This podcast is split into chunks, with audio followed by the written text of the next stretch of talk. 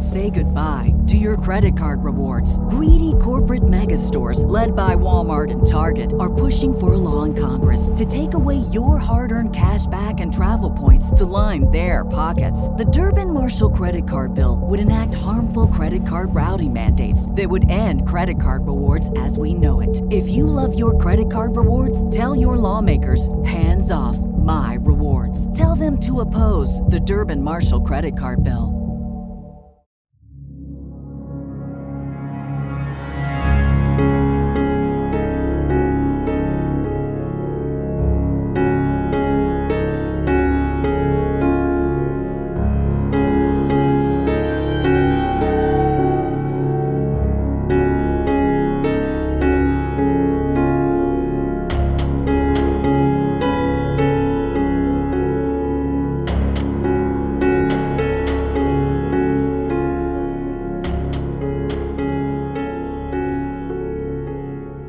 Welcome back to the Paranorm Girl Podcast. I am your host, Kristen. Today we are talking about the Fox Sisters, arguably some of the most famous mediums of all time and certainly can be credited with the mainstream launching of the spiritualism movement in the eighteen hundreds. They were frauds. Let's just get that out of the way right here at the start. Um, I know there's some question to that, as we'll cover, but for this episode, as we go through it, there is no doubt in my mind that they were not communicating with the dead. That's not an unusual opinion. I'm, I'm not breaking any new ground with my opinion. But there is an aspect of this entire story I'd like to center on today: their honesty. That, along with my own sense of compassion for the sisters, was not something I expected to find at the end of this research, but is something I indeed found. Before we get to it, last episode I announced my recent collaboration with Whitman County Humane Society. I mentioned a really cool and fun fundraising event they are holding this month. It's called Howloween. How adorable is that? So, Howloween is a costume contest and event for your pets. For my local listeners, it is going to be held right here in Pullman at the Gladish Center Gym on October twenty-second. Doors open at one. The entry fee is ten dollars per pup, and to participate in any of the fun events they've got lined up for your dogs, it's five dollars per token, which will get you unlimited participation for whichever tokens you get. So you can enter your pet for as many categories for the costume contest that you like. There's going to be a photographer on site, and you can get as many pics as you like with them. There's also going to be a D J playing. It just sounds like a blast, and I'm I'm, I'm actually like nerdy excited for this. For my non-local listeners, or for anyone with a pup who is on the shyer side, I've got one of those too. I get it. There is still an opportunity for us to participate. There is going to be an option offered on the website whitman pets dot org to submit a pic or video of your fur baby all dressed up to be considered for the costume contest. The deadline to submit those is going to be October twenty-first, so there is plenty of time to whip something spooky or adorable up for them to wear. All proceeds, of course, go to the incredible work and services that the shelter provides. W C H S values the human-animal bond, provides stewardship for homeless pets, and promotes compassionate treatment of all companion animals. They are truly our kind of people, folks. I'm thinking ghost or pumpkins. My dogs would look hysterical dressed up as big old pumpkins. If this sounds like something you'd like to be involved with, please check out whitman pets dot org or send an email to board at whitman pets dot org for more info. All right, let's get to our show. I am going to read you an excerpt from an interview between a reporter and Margaret Fox Kane. It was published by the New York Herald in August of eighteen eighty-eight. Since you now despise spiritualism, how was it that you were engaged in it for so long? The reporter asks. Another sister of mine made me take up with it. She is my damnable enemy. I hate her. My God, I'd poison her. No, I wouldn't, but I'll lash her with my tongue. Yes, I am going to expose spiritualism from its very foundation. I have had the idea in my head for many a year, but I have never come to a determination before. I've thought of it day and night. I loathe the thing I have been. As I used to say to those who wanted me to give a séance, you are driving me into hell. Then the next day I would drown my remorse in wine. I was too honest to remain a medium. That's why I gave up my exhibitions. When spiritualism first began, Kate and I were little children, and this old woman, my other sister, made us her tools. Mother was a silly woman. She was a fanatic. I call her that because she was honest. She believed in these things. Spiritualism started from just nothing. We were but innocent little children. What did we know? Ah, we grew to know too much. Our sister used us in her exhibitions, and we made money for her. Now she turns upon us because she's the wife of a rich man, and she opposes us both wherever she can. Oh, I am after her. You can kill sometimes without using weapons, you know. Doctor Kane found me when I was leading this life. I was only thirteen when he took me out of it and placed me at school. When I was sixteen, he returned from the Arctic and we were married. Now comes the sad, sad tale. He was very ill. The physicians ordered him to London, but before he arrived, he had a paralytic stroke of the heart. Then he was sent back from London to Havana. Newsboys shouted in the streets of New York the news of his critical condition. My God, it was anguish to my ears. Mother and I were to have joined him in two weeks. He died before we arrived. Then I had brain fever. No one but God can know what sorrows I have had. When I recovered, I was driven again into spiritualism, and I gave exhibitions with my sister Katie. I knew, of course, then that every effect produced by us was absolute fraud. Why, I have explored the unknown as far as human will can. I have gone to the dead so that I might get from them some little token. Nothing ever came of it. Nothing. I have been in graveyards at dead of night. I have sat alone on a gravestone that the spirits of those who slept underneath might come to me. I have tried to obtain some sign. Not a thing. No, the dead shall not return, nor shall any that go down into hell. So says the Catholic Bible, and so say I. The spirits will not come back. God has not ordered it. You want to know what are the points of my coming exposé? First, the rappings. Missus Kane paused here, and I heard first a rapping under the floor near my feet, then under the chair in which I was seated, and again under a table on which I was leaning. She led me to the door, and I heard the same sound on the other side of it. Then, when she sat on the piano stool, the legs of the instrument reverberated more loudly, and the tap, tap resounded throughout its hollow structure. It is all a trick? Absolutely. Spirits, is he not easily fooled? Rap, rap, rap. I can always get an affirmative answer to that question, she remarked. It is, as you say, the manner in which the joints of the foot can be used without lifting it from the floor. The power of doing this can only be acquired by practice begun in early youth. One must begin as early as twelve years. Thirteen is rather late. We children, when we were playing together years ago, discovered it, and it was my eldest sister who first put the discovery to such an infamous use. I call it infamous, for it was. This interview, this exposé, would be the first death blow dealt to the spiritualist community at the time, and many of them would have something to say about it. A majority of their replies to the same end. She is a drunk. Whatever she says is unreliable. She will never do this lecture, and there is no fraud to be exposed. But if that were the case, why was it known at the time following her interview that money had been offered for her to keep her silence? The book, The Death Blow to Spiritualism, being the true story of the Fox sisters, has a great section on this. See, I've only ever heard of how hard up she was for money, thanks to her alcohol addiction, that that was the reason she started speaking out. Never thinking, and none the wiser, that the opposite may have been just as true. The book I just mentioned also does a fantastic job of detailing out various players who had something to say at the time and how much they had to lose, how much was at stake. one of which was in fact her older sister, Leah, who chose to remain silent after this interview came out and out of reach of prying reporters, a loud response in itself.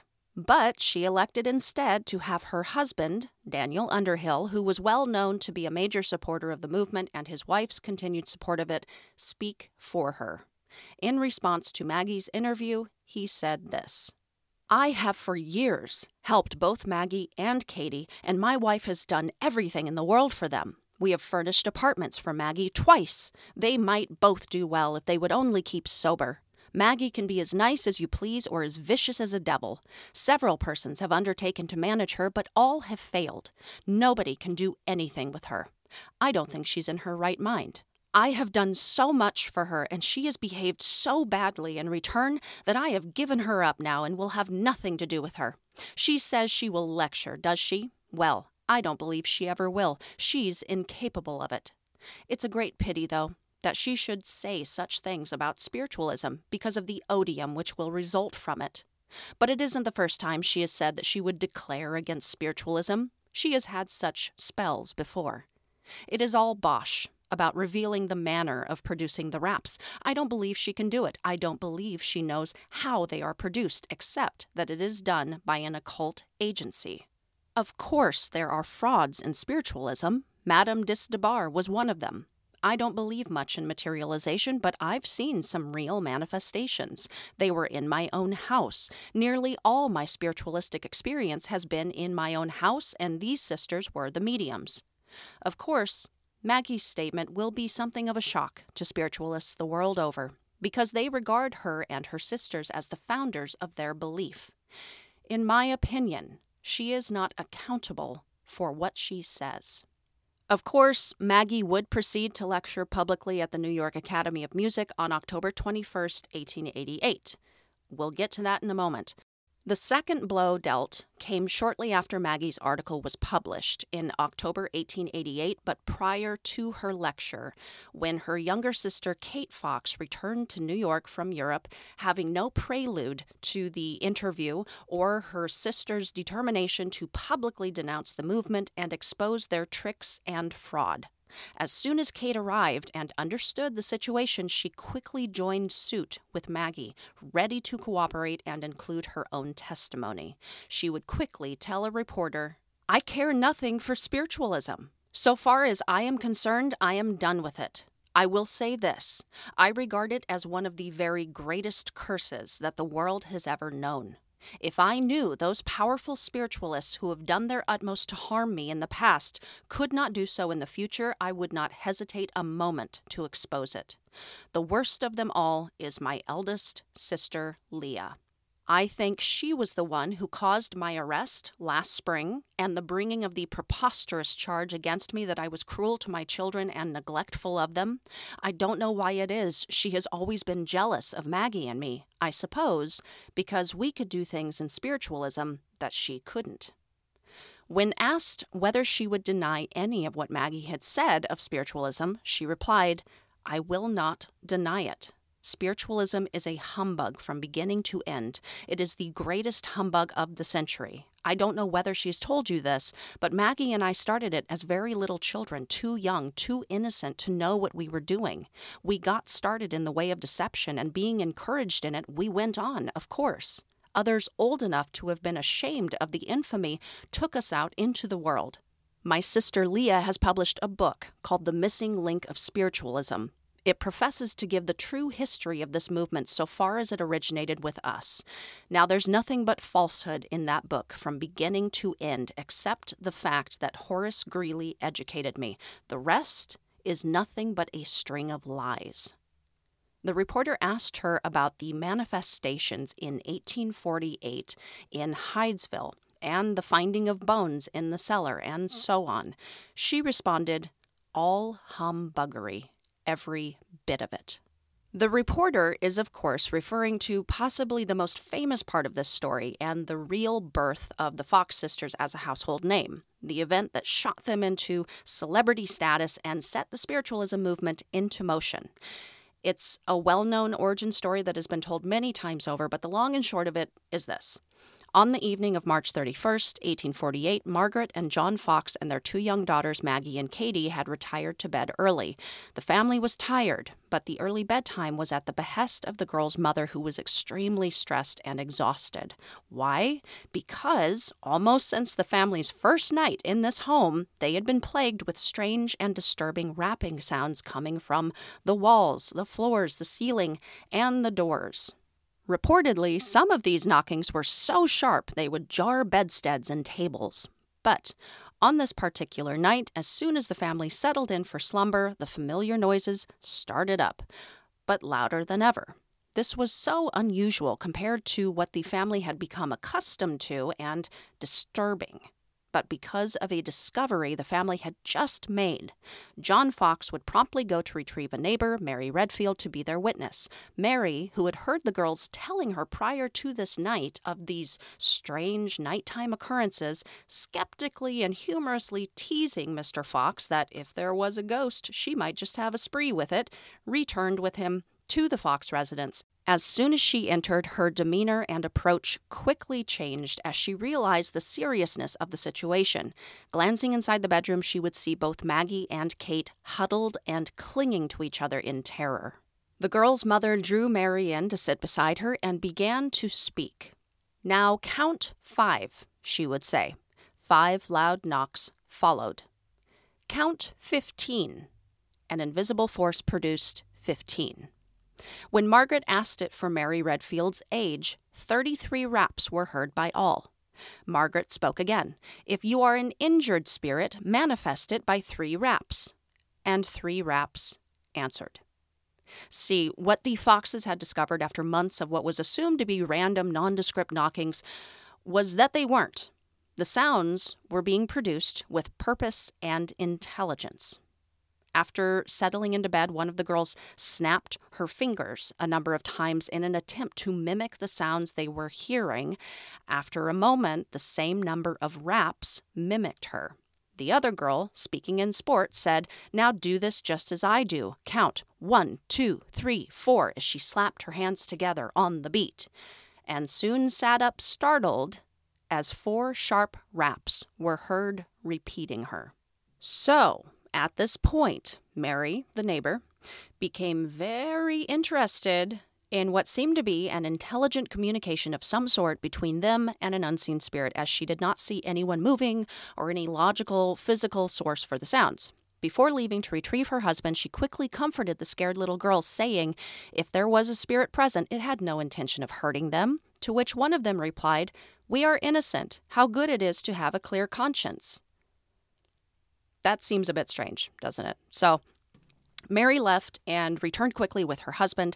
After he heard it, he called for a Mister Doosler, his wife, and several others. Soon followed Mister and Missus Hyde, then Mister and Missus Jewell. Some men fishing nearby heard the commotion, and so they stopped over. Within an hour, dozens of folks stood amazed and communicating with this unseen entity inside the Fox residence. Via this ragtag group of sudden paranormal investigators, they were able to question and answer their way to the following information. The ghost they were speaking to had been a peddler who had been murdered for the five hundred dollars he'd had on him in that very room five years prior. His murderer, a John Bell, had slit his throat and dragged his body down to the cellar. His body was buried the next night, ten feet below the surface. The night would continue on this way, all of the adult attendees back and forthing with the ghostly peddler spirit until everyone finally got too tired and called it a night. The aforementioned Mister Doosler, upon returning to continue the next night, would be met with several hundred people crammed in and around the house, all waiting for their chance to hear these strange, intelligent noises. In the weeks that followed, many witnesses would call it a miracle. Many others would call it fraud. The local newspapers got involved. Previous residents came forward reporting that they, too, had been plagued by mysterious rapping, one even claiming she had seen the specter of a man in the home during her stay. Depositions and interviews of witnesses were collected, pamphlets were printed, more articles were published. What initially spread from neighbor to neighbor would spread to the entire village, would spread to the nearby city of Rochester, and before long, the entire country. So, Let's go back to the future now, back to eighteen eighty-eight. Following Katie's published support of her sister's position, a leading spiritualist and lawyer who was unnamed in the Deathblow book, who had read the articles in the Herald up to that point, demanded that Katie refuse to support Maggie in her expose of mediumistic fraud and that she throw herself upon the sympathy of the spiritualists. If it's not obvious by this time, the creature these girls helped to create forty years prior had long since taken on a mind of its own and was clearly out of their hands. She would emphatically reject this proposition, declaring that she was done forever with spiritualism and spiritualists. And there was a lot of fear for her in taking this position. She was especially afraid that her two sons were going to be taken away from her. She was of the opinion that her arrest a year prior and the claim that she had been cruel to her boys had been perpetrated by the more highly powerful spiritualist members and highly influential members, namely her older sister Leah and her husband. So, it's reported that soon after Katie arrived in New York from England, she quickly sent her boys back to England out of harm's way before fully cementing her position and support of her sister's revelation. Once that was done, it was go time. On October twenty-first, eighteen eighty-eight, Maggie Fox did indeed proceed to give her lecture, revealing the truth to what sounds like a large, distinguished, but fairly split crowd. Those who had built all faith on the afterlife based on the sisters' original tale and the religion that they helped to start, and the skeptical, curious as to how they had pulled it off for so long. Katie would be sitting right there in the audience giving her assent and support for what her sister was about to reveal by her very presence. During the lecture portion, Maggie would say this: that I have been chiefly instrumental in perpetrating the fraud of spiritualism upon a too confiding public, most of you doubtless know. The greatest sorrow of my life has been that this is true, and though it has come late in my day, I am now prepared to tell the truth, the whole truth, and nothing but the truth, so help me God. There are probably many here who will scorn me for the deception I have practiced, yet did they know the true history of my unhappy past, the living agony and shame that it has been to me, they would pity, not reproach. The imposition which I have so long maintained began in my early childhood, when with character and mind still unformed, I was unable to distinguish between right and wrong. I repented it in my maturity. I have lived through years of silence, through intimidation, scorn, and bitter adversity, concealing as best I might the consciousness of my guilt. Now, thanks to God and my awakened conscience, I am at last able to reveal the fatal truth, the exact truth of this hideous fraud which has withered so many hearts and has blighted so many hopeful lives. I am here tonight as one of the founders of spiritualism to denounce it as an absolute falsehood from beginning to end, as the flimsiest of superstitions, the most wicked blasphemy known to the world. I ask only your kind attention and forgiveness, and as I may prove myself worthy by the step I am now taking, may you extend to me your helping hands and sustain me in the better path I have chosen. And as was reported in the New York World the next morning, a short wooden table was then placed in front of her. She removed her shoe and placed her foot upon the table. The entire theater became deathly quiet until a series of short, sharp raps could be heard throughout the space. Three physicians were taken from the audience and brought on stage to get a closer look as the rappings continued, after which they all unhesitatingly agreed that the sounds were made by the action of the first joint of her large toe. That's how they were doing it. I'm sure we are all also familiar with the apple tied to a string as another explanation Maggie gave for the sounds. That is how this whole tale started. When the girls were very little, they would tie an apple to a string, drop it off the side of their bed, letting it hit the floor or the wall, and as soon as their poor mother would come to investigate, reel the apple back up and quickly hide it within their sheets and blankets. Why would they try to frighten their mother like this? Because they were children. They thought it was entertaining. As Maggie would explain that at the time they did it, they were too simple and innocent to understand that anyone could attach so great an importance to the sounds they were making and just didn't realize the real meaning of this deception. As the deception continued, their poor, superstitious mother stressing out and them getting their childish kicks, they continued to exploit the deception by pretending to interact with it, thus the snapping of fingers. In a signed confession published in the New York World, Maggie claimed that they soon discovered that the sounds they could make popping and snapping their joints was similar to the sound the apple would make when dropped, and it did not take long for them to find out that they could easily produce very loud raps by the action of their toe joints, so long as it was in contact with any surface that would act as a good sound conductor. Katie was the first to discover that they could make these kinds of sounds, and they would practice continuously with one foot and then the other until they got so good that it barely took any effort at all for them to do it. Now, the accounts of what happened following the original Hydesville event differ, but the gist of it was that the eldest sister, Leah, upon hearing of the wonderful, uproarious attention given to the girls following the rappings, bustled her hiney to Hydesville and offered to take Katie home with her to Rochester, curious if the activity would continue with one girl or the other or follow both of them or what have you.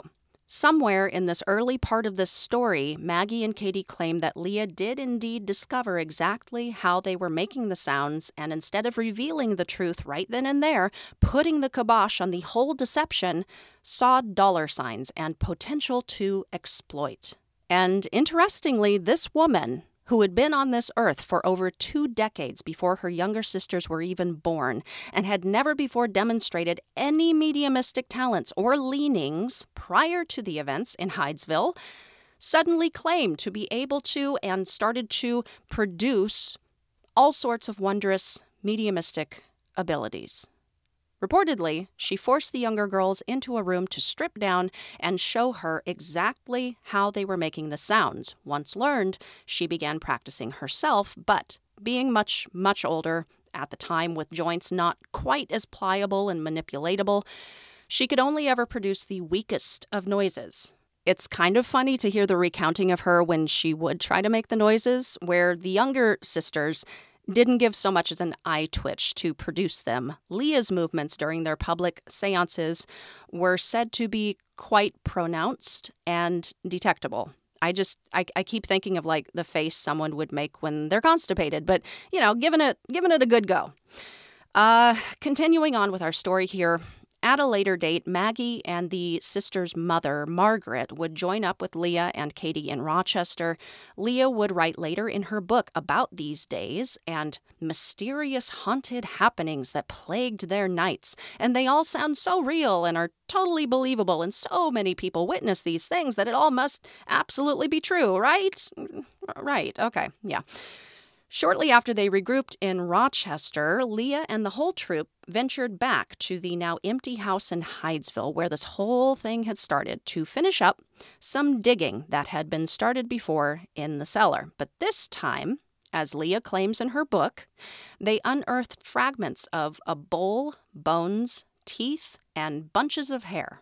Leah claimed that doctors confirmed that the bones were indeed human, but of course, the doctors' names are nowhere to be found in her book, and Maggie would say that to her recollection, nothing had been found in that cellar that remotely evidenced a human body, and absolutely denies that any doctor had pronounced anything unearthed to be that of human remains.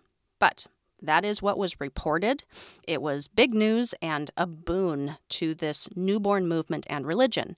The Fox family would return to Rochester, and their seances, starting with close friends, would fluidly graduate to more public settings. Spiritualism was now in full swing, the Fox sisters were off and running, and a very large chunk of the population made full-on believers. And a certain level of investigation was conducted. But you got to remember, this was the mid eighteen hundreds.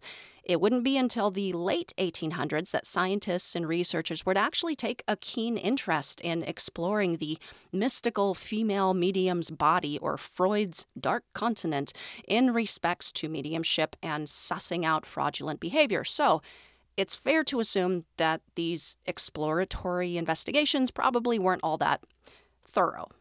So we see how this situation formed, the cause of it, the possible reasoning behind continuing the deception, and how it got away from them. Let's fast forward once again back to the future, back to a moment that I know this story would not be complete without, that would take place a year after Maggie's grand confession, the recanting of said confession.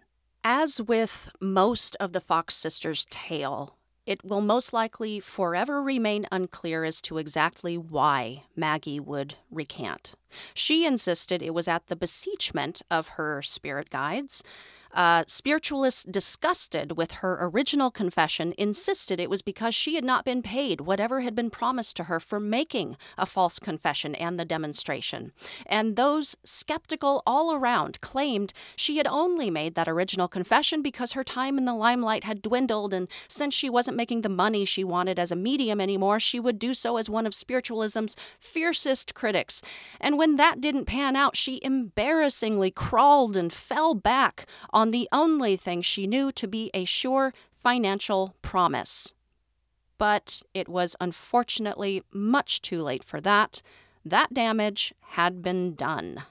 I think it might have been the literal physical demonstration before a crowd of two thousand people of exactly how she and Kate were making the noises that made it difficult for anyone to buy her born-again medium recanting. To this day, Maggie's confession provides permanent fodder for the skeptics, and her recanting will forever leave everyone else wondering. It's reported that a year after the public confession and demonstration, both women uh, still having a rough time of it, Katie would tell a friend that she believed then that there was more money to be made, proving that the wraps weren't made with the toes.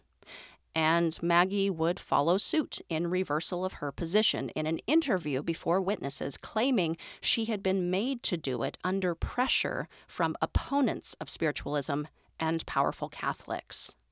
I'm going with the truth they told when confessing. Both of them struggled with alcohol and financial problems, especially near the end. Um...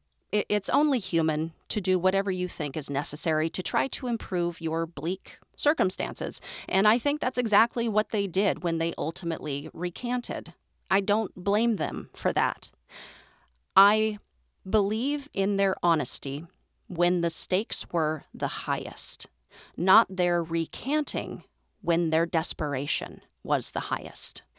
Something else that says to me plainly that their original confession that spiritualism was fraudulent was legit has to do with something they never said, never did.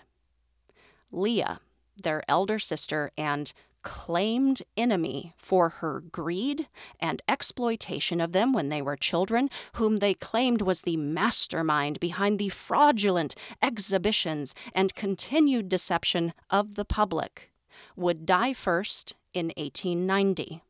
Kate would die two years later in eighteen ninety-two, and Maggie would die last in eighteen ninety-three.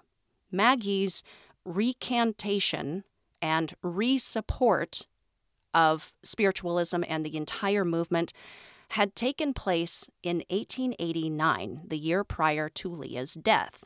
So, from the moment she told the world that her confession had been a lie, and spiritualism was actually real again, until her own death, she had four years to take back her accusations against Leah and set the record straight, publicly acknowledge what she had said about Leah that would have then been considered inaccurate.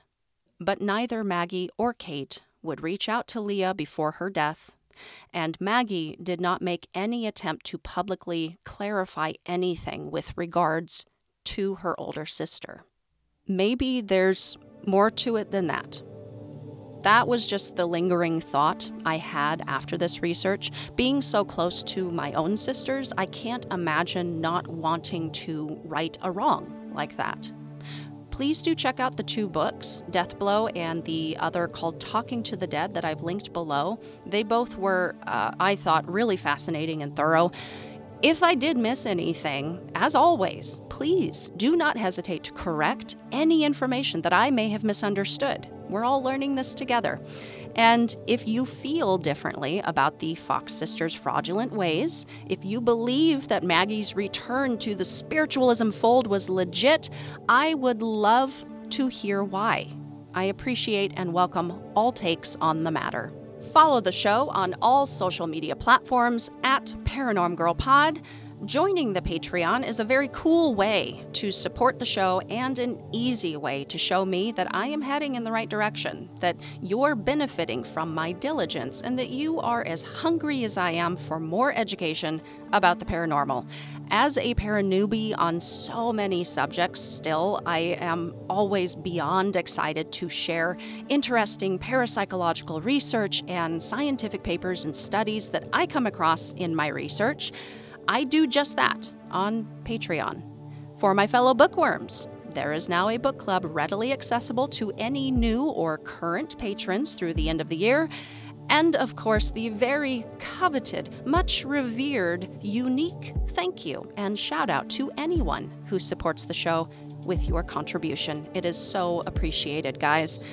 Thank you for tuning in today and always. No final note for this one. Please join me Friday for October's first of many special celebratory bonus episodes. I am going to be speaking with Jason and Heather from the Crypto Science Society, so look forward to that. And next week, I've got a couple of returning special guests that you are not going to want to miss. Lots of cool stuff lined up for you this month. October has finally commenced. Let's make it a good one. I'll see y'all back here Friday. Until then, stay safe, keep the nightlight on, and sleep with one eye open.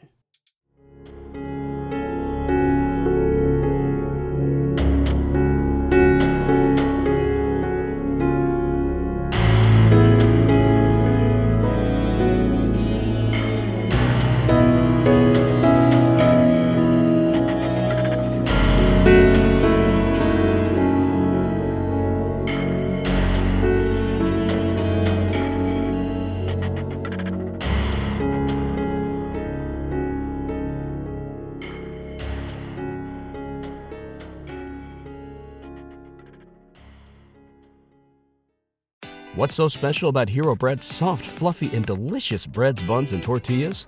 Hero Bread serves up zero to one grams of net carbs, five to eleven grams of protein, and high fiber in every delicious serving. Made with natural ingredients, Hero Bread supports gut health, promotes weight management, and helps maintain blood sugar. Hero also drops other limited edition ultra-low net carb goodies like rich, flaky croissants and buttery brioche slider rolls. Head to Hero dot co to shop today.